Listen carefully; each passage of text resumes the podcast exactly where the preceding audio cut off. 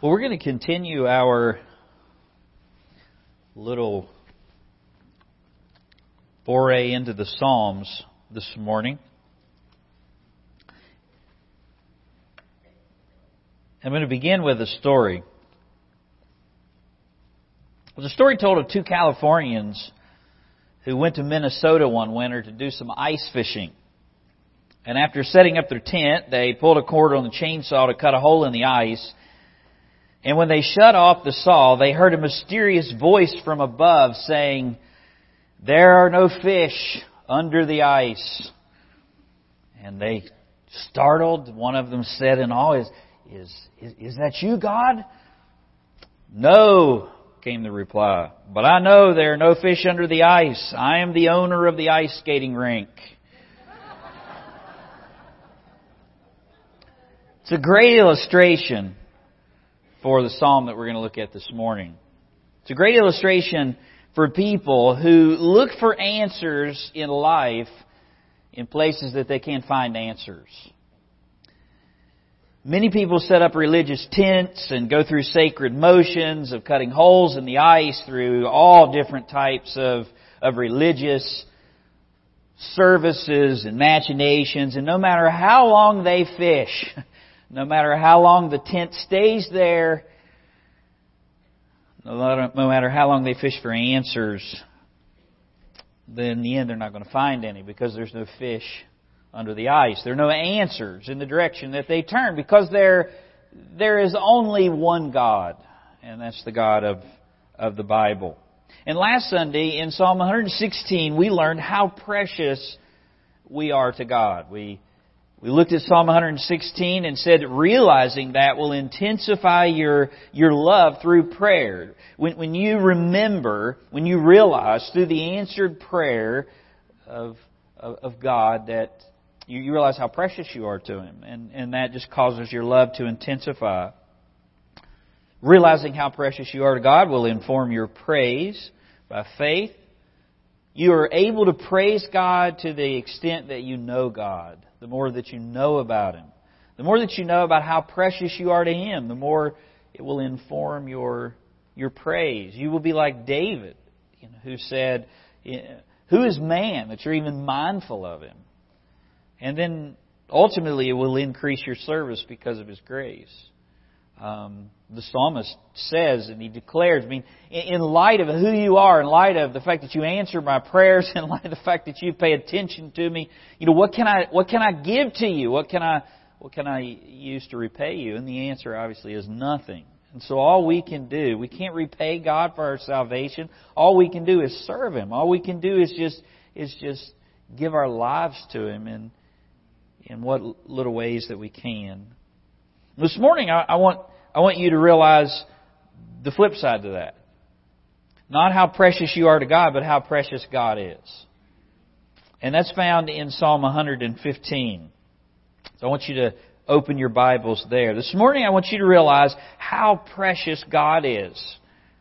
Our God, the God of the Bible, is the only God that, that you must worship he is the only God that you can trust, and He is the only one that, that truly blesses. We read Psalm 115 last week as our scripture reading, but we're going to read it again, and I'm going to give you the exposition. We'll start on it this morning and probably finish it tonight before the Lord's Supper. Psalm 115. Not unto us, O Lord, not unto us, but to your name be the glory, or to your name give glory, because of your mercy, because of your truth. Why should the, the Gentiles or the nations say, So where is their God? But our God is in the heavens, and He does whatsoever He pleases.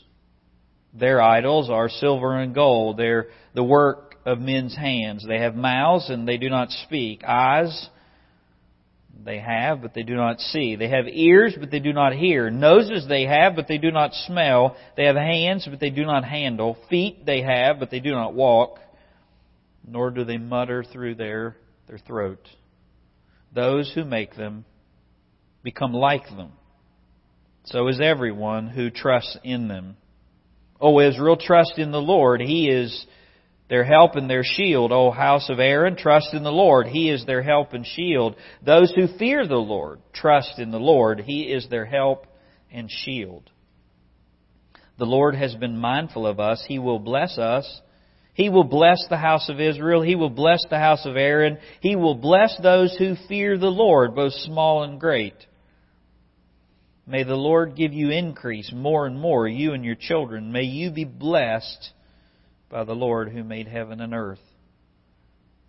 The heaven and even the heavens are the Lord's, but the earth he has given to the children of men. The dead do not praise the Lord, nor any who go down into silence but we will bless the Lord from this time forth and forevermore. Praise the Lord. Psalm 115 teaches the, the futility of idols. It teaches the futility of, of fishing for the answers of life on an ice skating rink. It, it also teaches the trustworthiness of, of God. And it does so by, by declaring to us how precious God is. The idolaters of Israel's day worked hard at, at practicing their, their religion, just like you can go and find people who practice religion hard. Have, have you heard the statement? Have you ever made the statement when you look at a Jehovah's Witness? Wow, they are really dedicated people. When I was flying out of, of Lynchburg on Monday, there was a there was a, a Mormon who was getting ready to get on the get on the airplane. And, and I knew that because he had his little badge there that said, you know, Elder what's his face? And, and he had his white shirt and the tie. Two years they, they give, usually between their high school years and their college, if at least the, the ones who are serious or dedicated, and they'll go out for two years and, and they'll go to a different place and they will, they will serve for the purpose of, of, of religion. In Israel's day, the, the idolaters spent a lot of effort in, in their idolatry. They spent exorbitant sums of money overlaying professionally carved idols with gold, and, and then they would craft silver chains that would go around them. Isaiah chapter 40 describes that to us. They would bow down and worship what they had constructed with their own hands, as Psalm 115 tells us in just a moment. And yet, while all of that activity is there, all of that effort is there, there's nothing there. The effort of human beings doesn't make anything increase on the backside of the idol. It, it doesn't, there's nothing there. They appear to be worshiping God, but their worship is, is as futile as our illustration. And while times and religions have changed, people have not, have they? Today, people turn in, in many different directions to find the answers of life. Some turn to pleasure, some turn to other people, some turn to gurus, some turn to religion, some turn to power, some to chemicals. And all of them are replacements and counterfeits for the one true and living God. They, like the idols of old, all of those things, they, they have mouths that can't speak. They have eyes that can't see. They, they have ears, but, but they can't hear us call. They, they can't do anything for us. The world's gods are powerless. But our God rules over all. If you turn to Him, He can not only give you the answers for life, He can give you the answers to, to life after life. Our God can never be reduced to an image of, of man's own making. He is the everlasting God, the Lord, the creator of the ends of the earth. And He wants us to worship Him. And so He declares to us here three reasons to follow or to give glory to, to God alone. There are four sections to this psalm. We're going to cover the first three because that's really the take home part, what, what we can apply to, to our life. The, the fourth section I'll mention tonight, but, but really there are three reasons. And I hope you picked up as, as we were walking through the psalm, you can almost hear the natural breaks with the repetition of the words. He is the only God you must worship, not unto us, O Lord, not unto us, but unto, unto your name we give glory. In verses 1 through 8, he, the psalmist declares to us, He is the only God you must worship. This is not an option. The Bible says every knee will bow and every tongue will confess that Jesus Christ is, is what? Lord. And you'll do that now unto your salvation, or you'll do that one day unto your damnation. But you, every human being, American, Chinese, Nepalese, person living in Gaza, Jew in Israel, everyone one day will declare and will give worship and honor to the one true and living God, regardless of who or what they worship now.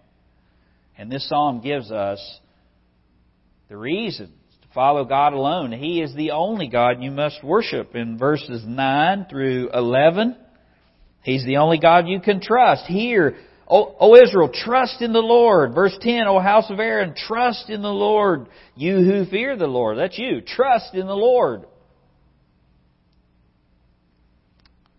And He is the only God that you will receive blessing from. He's the only God who blesses.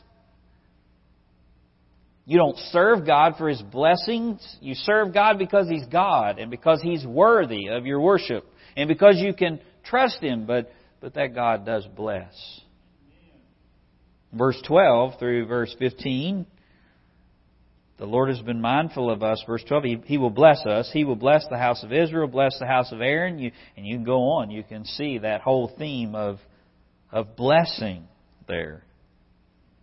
And when you put all those things together, you'll see how precious God is, and and those are reasons to to turn from your idols and turn to follow God alone. Let's look at the first one. He is the only God you must worship or give glory to.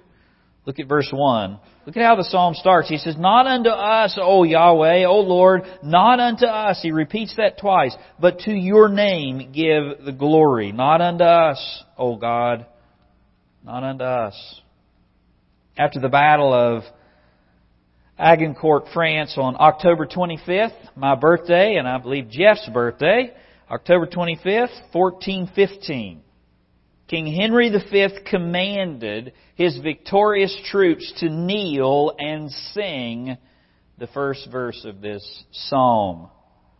Non nobis domini, which is Latin for not unto us, O God.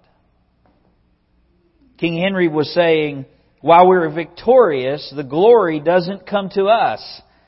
It comes to you. On another occasion, probably more familiar to you, William Wilberforce upon the passing of the bill to abolish slavery, quoted this psalm, non nobis domini, not unto us, O God, not unto us, but unto your name be, be the glory. And the opening verse of this psalm sets the stage for the entire for the entire section, the entire passage, twice repeating not unto us. It's, it's there for emphasis glory, worship, honor doesn't come to the creature, it comes to the Creator. It doesn't go to you, it goes to, it goes to God. The opening verse, the writer's point is, is the spotlight should be upon God, not upon us. And he goes on to tell us why in verses 2 through 8. It's because he's worthy. Because he'll share his glory with no one because he does whatsoever he pleases, and because all other gods are powerless. He is the only God you must worship because he is worthy, because he will share his glory with no one. He is a jealous God, because he does whatsoever he pleases. He is sovereignly good,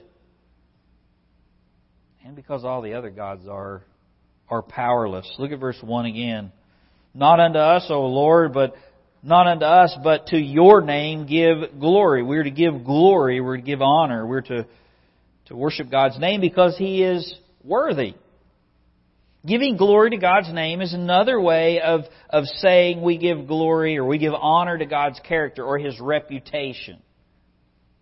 Glorify God? How do you glorify God? We saw last week that to the extent in which you can praise God is directly related to what you know about God. The heavens declare the glory of God. John Piper said the glory of God is His holiness gone public. You, in, you see in Isaiah, when Isaiah gets a picture, gets a view into the throne room of God, he sees the, the statement, Holy, holy, holy is, is the Lord. You see Ezekiel, this, this picture of the, of the glory of God like smoke bellowing from His throne. It's the idea of who God is going public. And the heavens declare the glory of God. God's greatness, His power has gone public in creation. When you look up into the stars at, at night, if you pay attention, you'll be in awe. You'll be like, wow, look at the power, look at the majesty, look at the beauty of, of God. It's His ability, it's His, it's His reputation gone, gone public. He's, He's worthy. When you look at, at your own salvation, what God has accomplished for you, how He saved you from your sin, you see God's character and His reputation. He is the covenant keeping God. Notice the word that he uses for, for God. He's not unto us, O Lord, L O R D. It's, it's Yahweh. He is the covenant keeping God who is worthy of glory because he keeps his promises. He identifies the attributes that make God worthy of His glory. Look at the second half of the, of the verse. Not unto us, O Lord, not unto us, but to your name, your reputation, who you are, give glory because of your mercy, because of your truth. Do you see that? He gives us two reasons there that God is worthy. God is steadfast in His love, and He's trustworthy. That's not the only reason that God is worthy. There's plenty of other attributes. God would be worthy of worship for His justice alone, for His wrath alone. But here, He draws our attention to His mercy. God is steadfast in His love for you, and He is trustworthy. In Exodus 34, verse 6, this, this pivotal section in the Old Testament where God reveals Himself, shows His glory to Moses. You know the passage where Moses says, Let me, let me see your glory. And God reveals himself. And the glory of God passes by Moses. And God protects Moses from, from being able to, to see his glory and be consumed. And, and what does God declare about himself in Exodus 34? It says, The Lord, the Lord, a God merciful and gracious, abounding in steadfast love and faithfulness that's the word here for mercy. Keeping steadfast love for thousands. He uses the same words. Psalm 63 3 says, God's steadfast love, God's mercy, God's loyal love is better than life. It would be, it's, it's better to have this mercy of God, this loyal love, this covenant keeping love of God than it is to live. Because life is really short. But the benefits of God's covenant keeping love goes far beyond the grave. The Hebrew word that's used here is, you've heard before, is hesed. It's, it's His mercy or steadfast love. It's His loyal love. You'll see it translated a bunch of different ways because there's no English word that adequately describes it. Here it's, it's mercy. And that's a loaded term. Essentially, it means a commitment of faithfulness that's not able to be broken. And it's deeply relational. God gives the, the, the, picture of Israel, his relationship to Israel, to, to give us a, a way to understand it.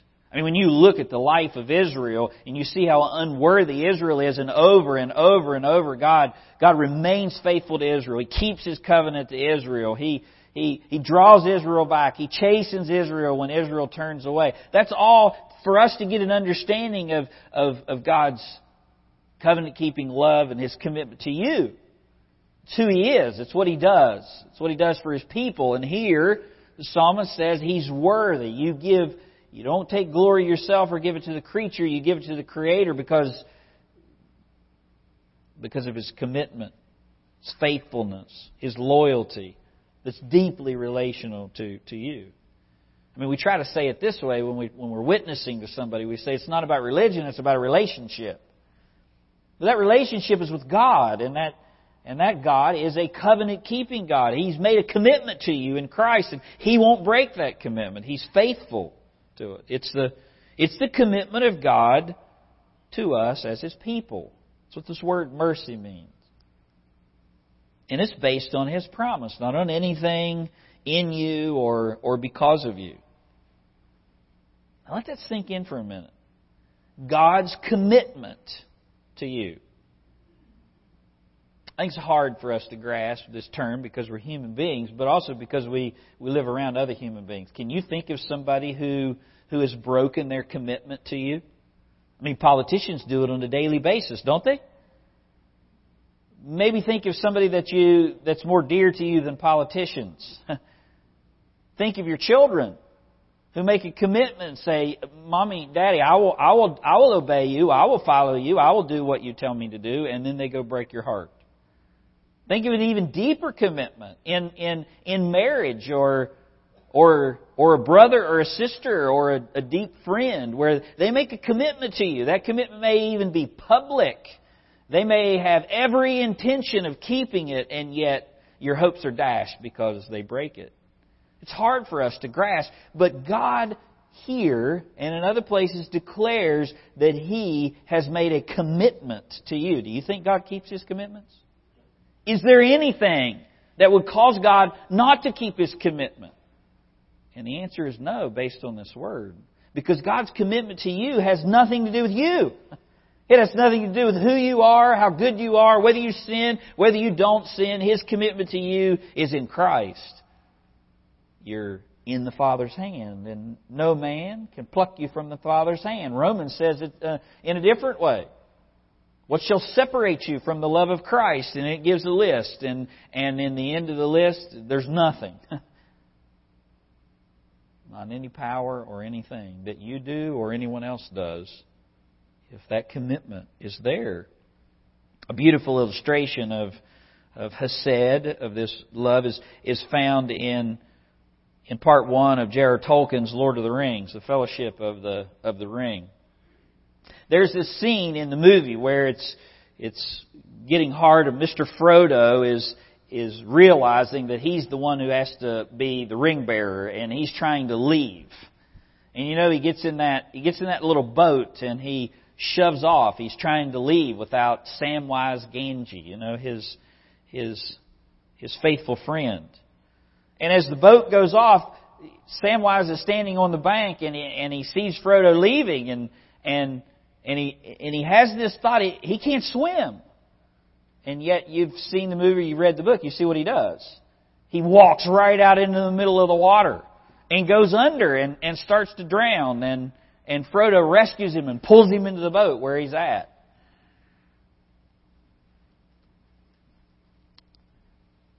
And Frodo pulls him in the boat and basically says, What are you doing? You can't swim. And, and Samwise says, I made a promise, Mr. Frodo, a promise. Don't you leave him, Samwise. And I don't mean to. I don't mean to. I mean, he made a commitment to fulfill a promise to his friend, and no matter what the cost, even to his well-being, he was going to he was going to keep it. A biblical example is Ruth. Ruth embodies the covenant faith, covenant faithfulness and loyalty in her commitment to Naomi.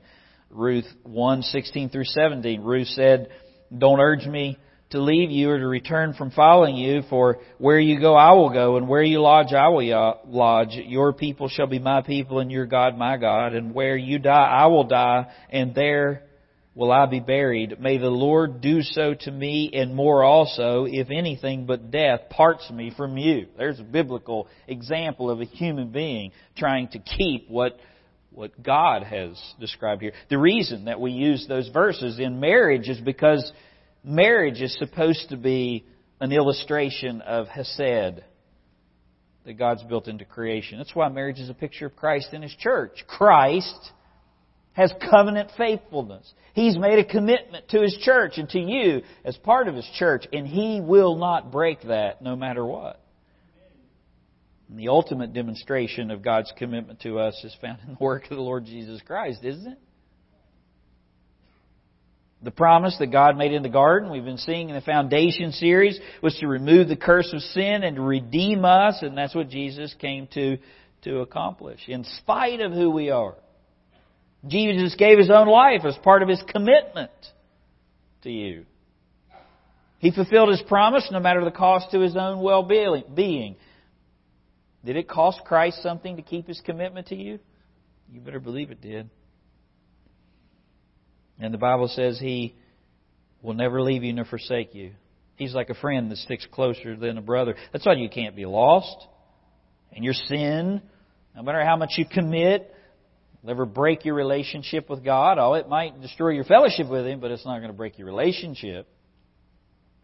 Because it's not based on your sin or your righteousness, but His commitment to you. And you can trace God's loyalty and faithfulness all through the Old Testament.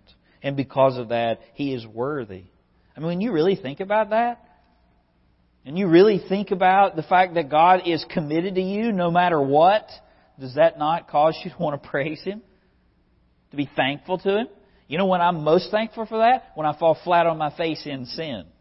When I'm lifted up in pride and I'm keeping my little rules and I think I'm doing pretty good, then, then, then the glory of God in this, in this, in this area kind of diminishes. But when I'm laying flat on my face saying, God forgive me again, and God reminds me of His Hesed, His, His commitment to me in Christ, that's when I say, not unto me, but unto you, O Lord, I give you praise and, and glory. He's, He's worthy. And He'll also share that, that glory with, with, with no one else. The second point. He will share his glory with no one. Not unto us, not unto us is repeated twice. It's to emphasize us. God is, and He speaks. He seeks those who worship Him in spirit and in truth. And because of who God is, He is worthy to receive glory. But mankind wants to get glory, not give it. Right? I mean, think about all the religions in the world. They don't have any problem giving God some credit as long as they take some credit as well.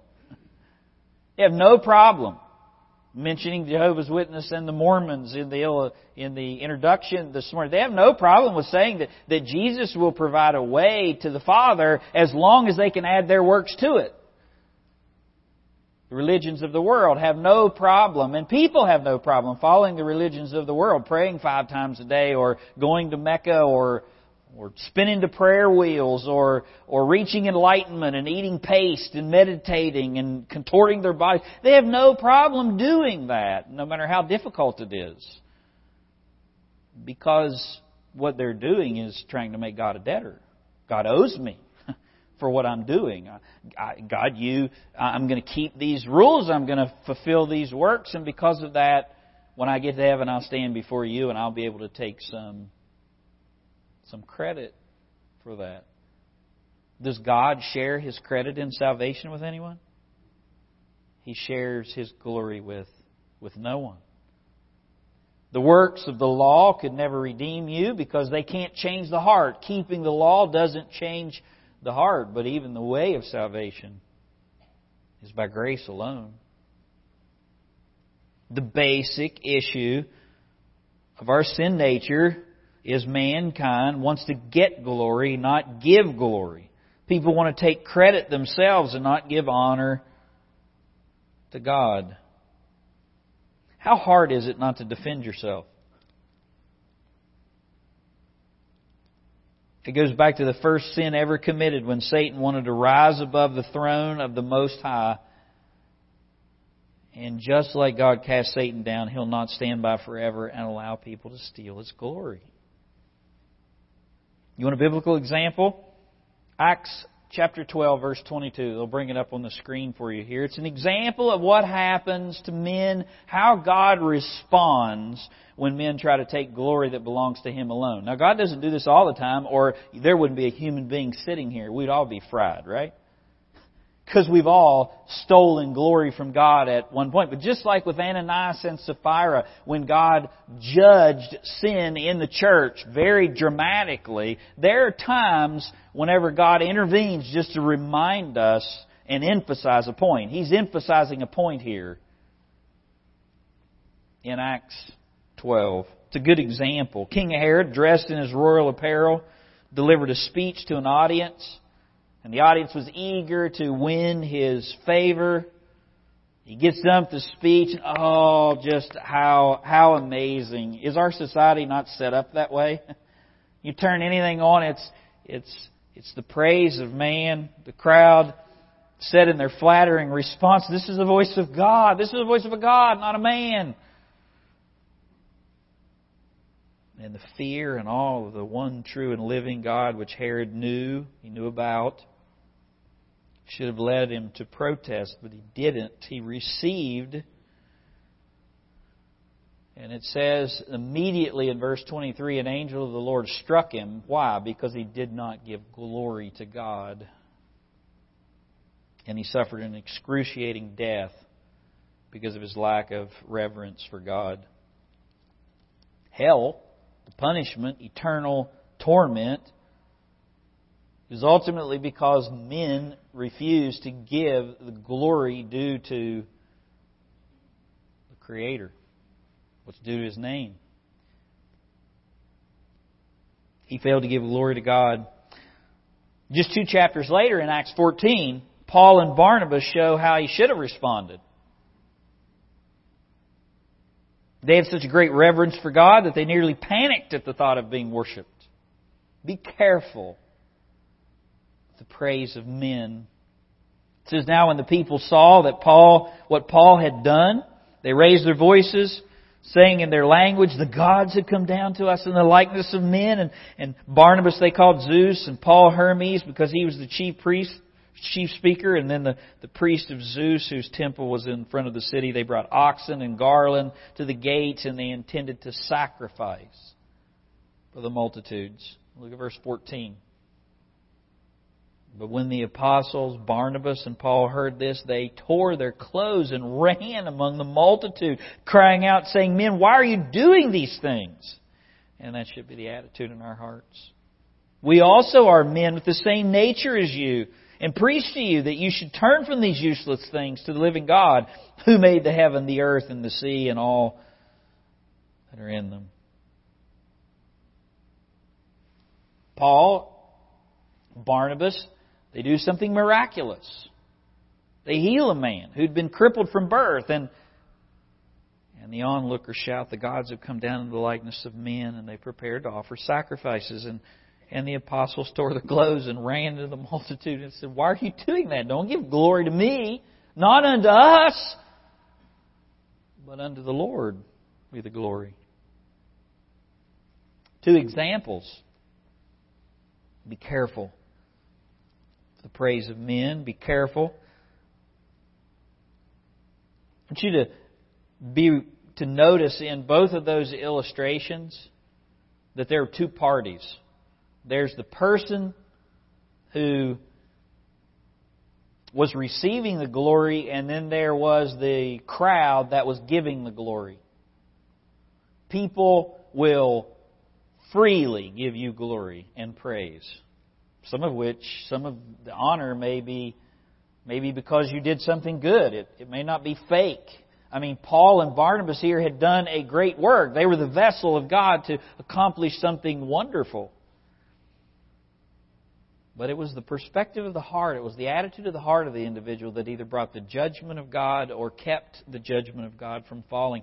Herod received their praise and he was struck down. Paul and Barnabas ripped their clothes and said, Not unto us. God gives a solemn call to give him reverence. He is the one worthy of glory and praise and honor because he is the only one who merits our worship. We think too much of ourselves when we think too little of God. During World War II, Harry Truman became president of the United States when Franklin Delano Roosevelt died, and Truman said he felt as if a great weight had been dropped upon him, and he asked people to pray for him. It said that one of his old colleagues, Sam Rayburn, tried to help him be humble when he said, They'll tell you you're a great man, Harry, but you and I both know you ain't.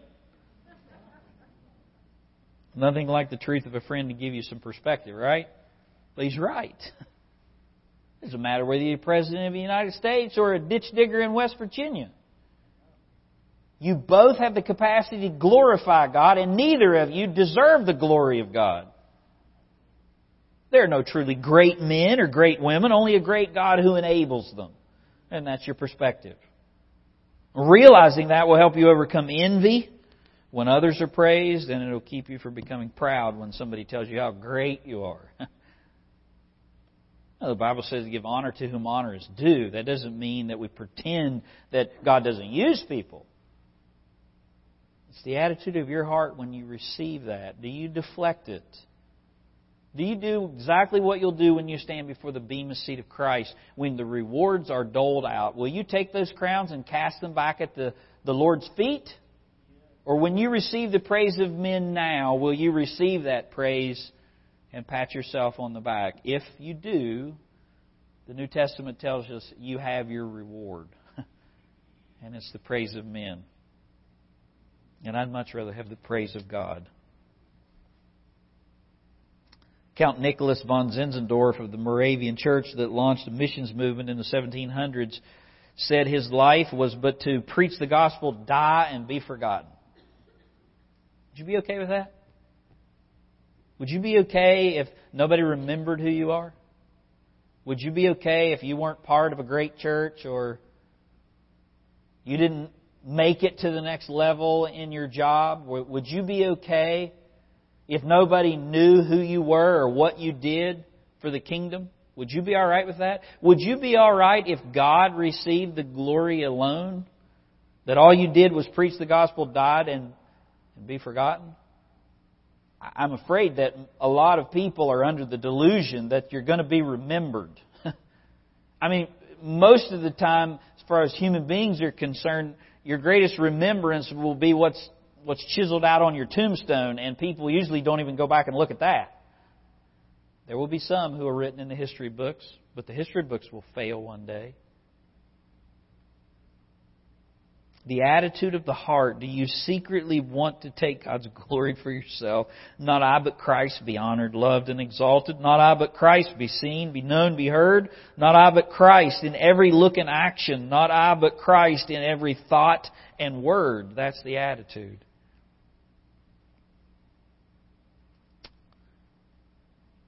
Let's look at the third in verse 3. We should give glory to God alone because He does whatsoever He pleases. This is what I'm saying. He's, he's declared here as sovereignly good. And notice what happens here. He is the only God you must worship because He does whatsoever He pleases. Look at verse 2. Now pay attention to the words here. Why should the Gentiles say, So where is their God?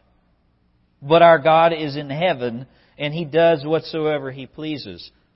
Here's an accusation in verse 2 from unbelievers, and there's an answer from the faithful in verse 3. Here's the accusations. The Gentiles say, Where is their God? And verse 3, here's the answer. Our God is in the heavens. He does whatsoever He pleases. The accusation and the answer. The heathens taunt and mocked Israel when it seemed like they were losing, when bad things happened. And when we fall or fail, unbelievers say, Where's their God now? Huh? Bible doesn't work too well for you right now, does it? That's what they say. And they love to say that because it props themselves up. But the believer says by faith in verse 3 look at even the way the question is stated in verse 2. Why should the Gentiles say? Why did he even say that? Our God is in the heavens and He does whatsoever He pleases. That's the declaration by faith. You see the conclusion? Do you, do you see the contrast here between a believer and an unbeliever? An unbeliever looks at circumstances and, and, and interprets God and causes doubt. Causes doubt in their hearts for God. But our circumstances don't lead us to doubt God. We see every single atom under His powerful hand. He does whatsoever He pleases, and whatever He pleases is good. This is what He's saying. Do you think God was being good whenever Israel pursued other gods and He allowed them to be overtaken by foreign powers? Yeah, God was being good. You think God is being good whenever He chastens you and doesn't give you or me our sin that we desire? Yeah, He's being good. And yet, when you fall flat on your face and consequences come in your life, the unbelievers say, Where's your God now? Oh, that's great. I thought He was supposed to bless you. And what do you say? He is blessing me. He's blessing me by chastening me and not giving me the sin that I've pursued after in my own heart. James applies the same point when he says, Count it all joy, my brethren, when you, when you enter into many different types of trials. Why can you count it all joy? Because you like trials? No, because your God is in the heavens and He does whatsoever He pleases. God will take those trials in your life and force them to obey for His work in you, maturity. Are, do you get stronger through, through ease or through difficulty? Now, you know the answer. And so, for the difficulty, you count it all joy when you go through that trial, knowing that the trying of your faith works patience or endurance. And when that has its completed work, it brings forth maturity. We know that God is in control and He's good. Look at this quote by Derek Kidner about these two verses. It says the pagan's pride in what he can see and his contempt in what he cannot is flung back at him. A God too great to tie down to any image or even earth itself is not the prisoner of circumstances, but the master. I love that line. God's not the prisoner of circumstances, He's the master of circumstances. And that is a God to glory in. Then the writer takes a closer look at the pagans' so called gods. Look, if you would, at verse 4. We should give glory to God alone because all other gods are powerless. Lastly, Our God is in the heavens. He does whatsoever He pleases. He's sovereignly good. But now let's look at the pagans' gods, the one who's the ones who say, "So where is their God? Where the where's Yahweh?" Verses four through seven, he gives this scathing catalog of the gods of the world. The gods of the world. After saying, "The one who can does," he declares that those who can't don't. You know why philosophies of the world just keep regurgitating themselves over and over and over? You know why why feminism was the big thing and now it's fallen flat on its face and replaced with something something new? Because it didn't work. Just ask the feminists that bought into it; they'll tell you it didn't work. Ask the ones who are, who are coming to the end of their life without a family, without children, without any type of blessing whatsoever, and they've spent their life on themselves, and they'll tell you that the philosophy of the world didn't work. It's because it doesn't work. And if you if you're lucky to live long enough, you'll realize that the gods of the world don't work. They're just exactly like they're described here. But not everyone's that fortunate, are they? Some die in the midst of serving those gods, searching for for answers. These passages really don't need a whole lot of explanation. The facts are enough. Look at verse 4. Their, their idols are silver and gold, and here's the point they're the work of men's hands. I've joked before about being in Nepal, and you go to the little shrine, to the little temple, and the little pile of the little bowl is there of rice paste, red and yellow to be able to put on your forehead to show that you've worshiped that day, and there's a bell there to wake the God up. I've joked before, if you've got to wake the God up to tell him you're there, he's not worth serving to begin with. Look at what it says here. These idols of silver or gold are the works of men's hands. Do you want to serve a God that you can make? Be careful, because it's you do that not just with little silver and gold idols, but with the God that you create in your own mind by rebelling against the Scriptures. They're the works of human hands. You can stop there. Who wants to worship a God that's created by another man? Paul Harvey said the greatest scientist who ever lived admits we cannot create so much as a worm, and yet we manufacture gods on a daily basis. It's absolutely true.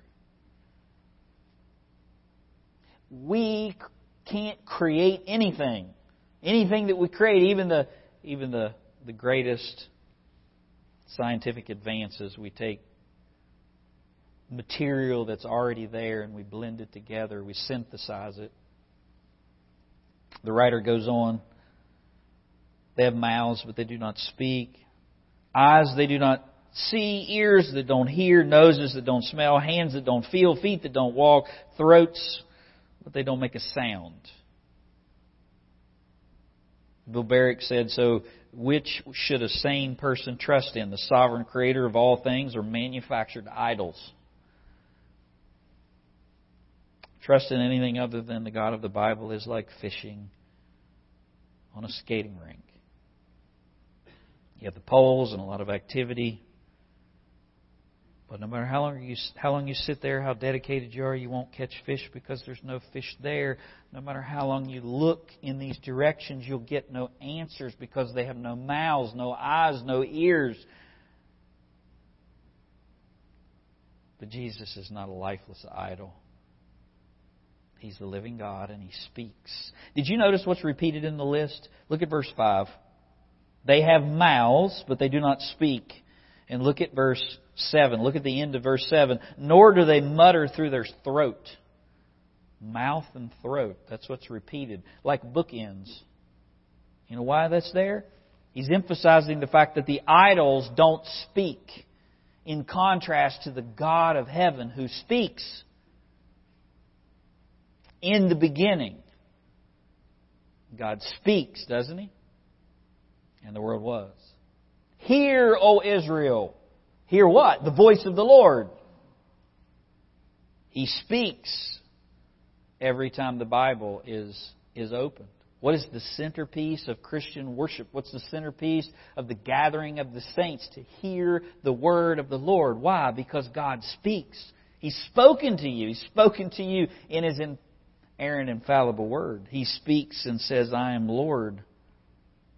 Believe me and you'll never die. God creates by His Word. Frank Gaebelein said, The silent idols could not grunt, peep, or whistle. The human cry of baby Jesus surpassed all that the idols could do.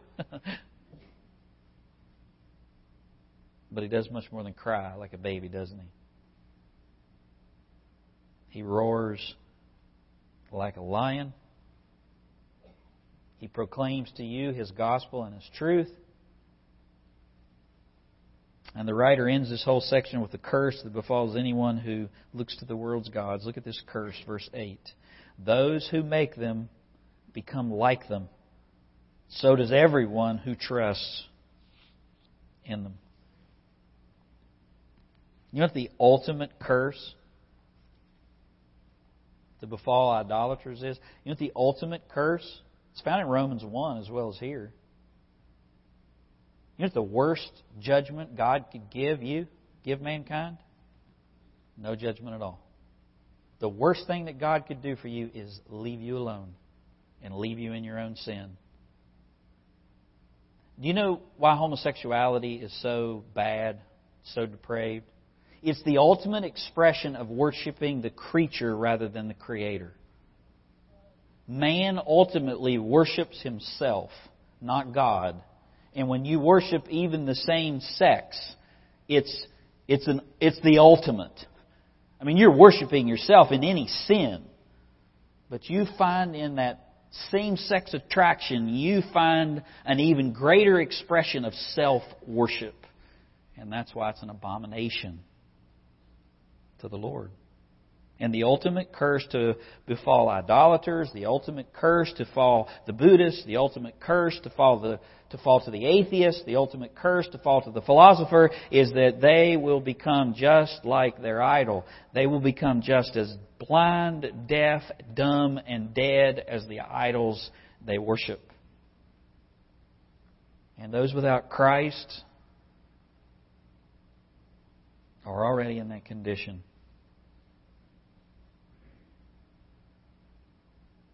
But you don't have to follow dead things. A believer follows a living God who speaks, and he or she is then predestined to be conformed to the image of Christ. I'm very thankful I'm not going to stay the way that I am, aren't you? If you see something in me, you see something in your spouse, you see something somewhere that you don't like, praise God if they're a Christian, they won't remain that way. One day we will be made like the Lord Jesus. And what a day that will be. And no matter where you look, if it's not unto Christ, you'll find silence. And there are no answers anywhere other than from Him.